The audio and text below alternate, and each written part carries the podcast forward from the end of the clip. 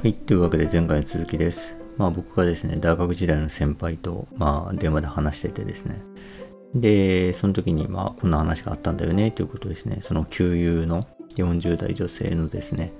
あの、まあその恋愛話だと。で、あの、彼氏と別れて落ち込んでいるんだけど、なんかできることないかなっていうふうな話を聞いててですね、まあ、いろんなエピソードを聞いてるうちにですね、その人は彼氏を通して自分を凝視してるんじゃないかというふうに思ってですね、まあ、そんな話をしていたっていう話のま続きです。でですね、えっと、まあそのですね、まあ、自分を見てるっていう、この人はずっと自分を見てるんだなっていうふうにま話を聞いて感じたんですよね。でですね、まあそのその人自身には会ってないんで、もう完全に僕の推測なんですけど、でですね、しかも、その今の自分をですね、見てるんじゃなくて、なんかやっぱ自分じゃない自分を見てるっていう感じがしたんですよね。でですね、た多分なんですけど、その、誰かと付き合って別れ、付き合って別れって言って、まあその悪い男を選んじゃうみたいなこともあるのかもしれないですけど、まあでも、その悪い男を選んじゃうってことも含めてですね、その、その人のまあやっぱ彼氏を見ているようだって自分は自分、実は自分を見ているっていうこともですね、その彼氏の方にバレちゃってるんだと思うんですよね。で彼氏の方の立場からしてはですね、なんかこっちを見てるとかね、こっちのことを好きだとか言ってくるけど、いや、ちょっと待って、目が俺に焦点合ってないぞみたいなね、俺の奥の影を見てるぞみたいなことっていうのはですね、なんか多分気づくんじゃないかと思うんですよね。だからこう、あの、そんなにですね、やっぱあんまり続かないようなことが多いんじゃないかっていう気がするんですけど、で、まあそれをですね、こう最初なんとなくパッとイメージが浮かんで、その時話したのが、その人のですね、目の前にその人が立ってて、その背中で視界が塞がれてるように感じますねっていう話をしてたんですよね。でですね、まあそういう話をしてですね、その会社、電話相手の会社の先輩がですね、ちょっとあーってなってですね、なるほどってなってですね、そういえば、なんか、ライブに行っても、ご飯に行っても、写真撮って、いい感じの写真をインスタに上げるのにすごい、あのね、すごいそそこに力入れちゃうんだよね。それを楽しんじゃうというか、みたいな。ご飯だったりライブを楽しむんじゃなくて、インスタにいい写真を上げられるかどうかっていうのをまあ夢中になっちゃうタイプだって話をしてて、ほうと思ったんですけど、だからですね、なんとなくその、自分が、さっきのですね、憧れの感覚にもやっぱ近いんですけど、あの、魂が出るの憧れですね。で、その人の憧れはじゃあ何かっていうとですね、自分が主演の映画に憧れてるような感じがするんですよね。でですね、あの、まあ、その映画の中の自分に対して魂が出てると。本物の今の Now の自分じゃなくてですね、映画の中にの主演として主演女優である自分に対して魂が出てるんじゃないかっていうふうにちょっと話聞いて感じたんですよね。でですね、まあ自分自身がですね、主演の映画っていうふうにですね、世界を捉えるとですね、まあ、周囲のものは書き割りだったりとか背景美術になりますし、まあ彼氏っていうのもその中の登場人物になりますよね。でですね、こう登場人物としてやっぱ扱われるっていうのはですね、やっぱり人って感じるんだと思うんですよね。そうするとやっぱりこう、うーん、ちょっとなーっていうふうにやっぱなると。で、まあ逆にですね、まあその登場人物が急にですね、じゃあ別れるわって言ってですね、その映画から降りるとですね、まあ、主演女優としてはですね、まあ、主演女優兼監督兼プロデューサーとしてはですね、まあえーってなってですね、まあ、落ち込むみたいなことなのかなと思ったんですけど、まあこういうですね、なんかこう、えー主演のですね、そのその人が主演のそういう舞台にですね、えー、なんか参加者としているっていうことをですね、感じさせられると、すごい、なんかですね、あの、まあ、僕もちょっと、ちょっとしたそういう経験があるんですけど、本気で対等に接してて損したっていう気分になるんですよね。なんていうんですかね、ああ、なんだ、なんか本気にでちゃんと話聞いたりですね、ちゃんと対等に向き合ってたつもりだったけど、あ、これ本人のキャラ付け優先してたんだ、みたいなんですね、ことがありまして、まあ、ちょっとした出来事なんですけど、まあ、あるですね、まあ、同業の、まあ、同僚ですね、同僚と話してた時にですね、あの、まあ、その、エイドリアン太郎さんがね、やったこの間のあの作品は、すごいと思いましたねって言って言われたんですよ。で、僕はですね、それが、ちょっとうまくいくのかどうかわからなくて、ちょっと不安なところがあったので、そう言われて嬉しかったんですよね。え、本当？ってなって、まあ始まったばっかでしたし。で、え、本当？っつって、え、どこが良かった？っつってですね、真剣に聞いたんですよね。そしたら、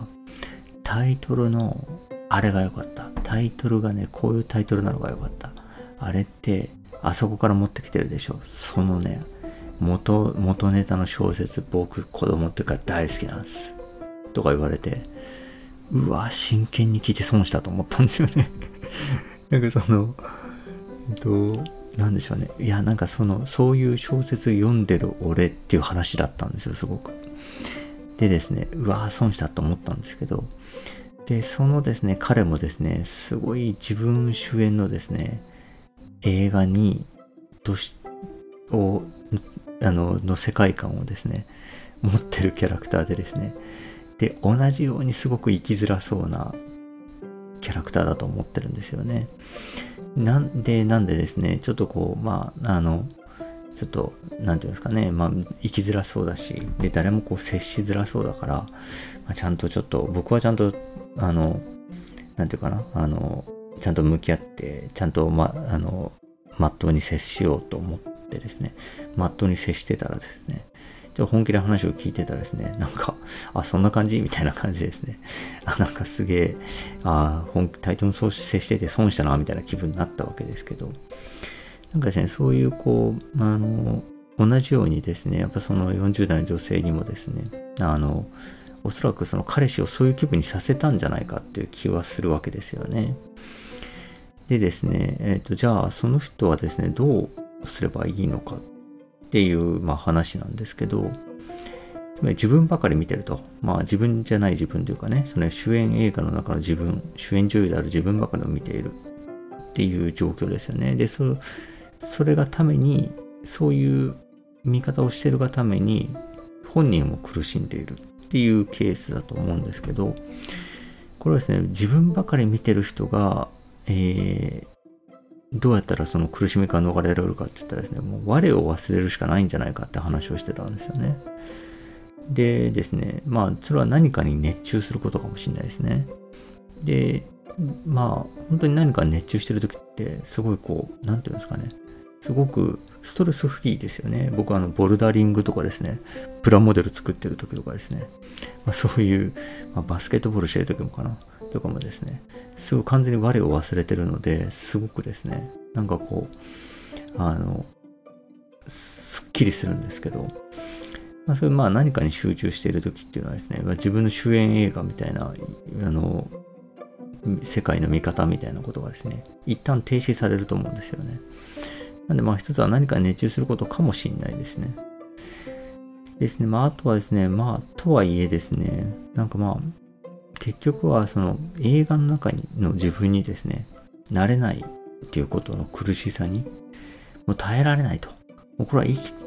あの生きてられないわ。これは変わらないと。と思ったら変われるかもしれないですね。私もちょっとわかんないんですけど。でですね、まあその、結局はやっぱ自分じゃない自分をですね、凝視してしまうっていうことですね。まあ今の自分に問題があるってことですよね。じゃあですね、その今の自分っていうのを、じゃあその問題を解決しなきゃいけないかって言ったらですね、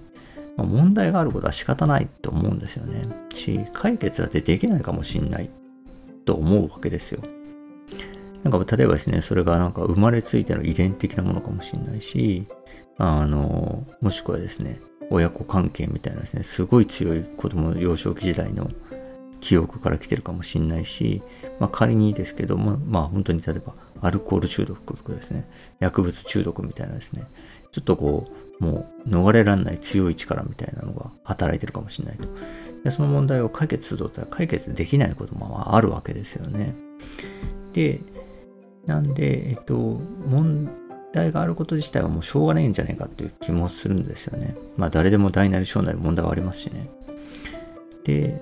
この自分の問題を解決しようとしないことっていうのがやっぱ大事なんじゃないかなと思うんですよね。かですね、その、この女性がですね、もうこれもですね、僕も本当にこう、人から伝え聞いてるだけでですね、本人全然知らないのに、もうここまで推測だけでよう話すなと思うんですけど、すごい不遜な感じがするんですが。ですね、あの、まあその、その女性もですね、まあ自分の問題を解決するために、その、えー、自分が主演女優である自分っていうのを見つめるっていう世界の見方っていうのをしてるんじゃないかなと思うんですよね。これも、その、問題解決のための行動なんだと思うんですよね。でですね、それがその問題解決しようとしなくて、まあ、そもそもやっぱ問題と思わないこと、問題を問題と思わないと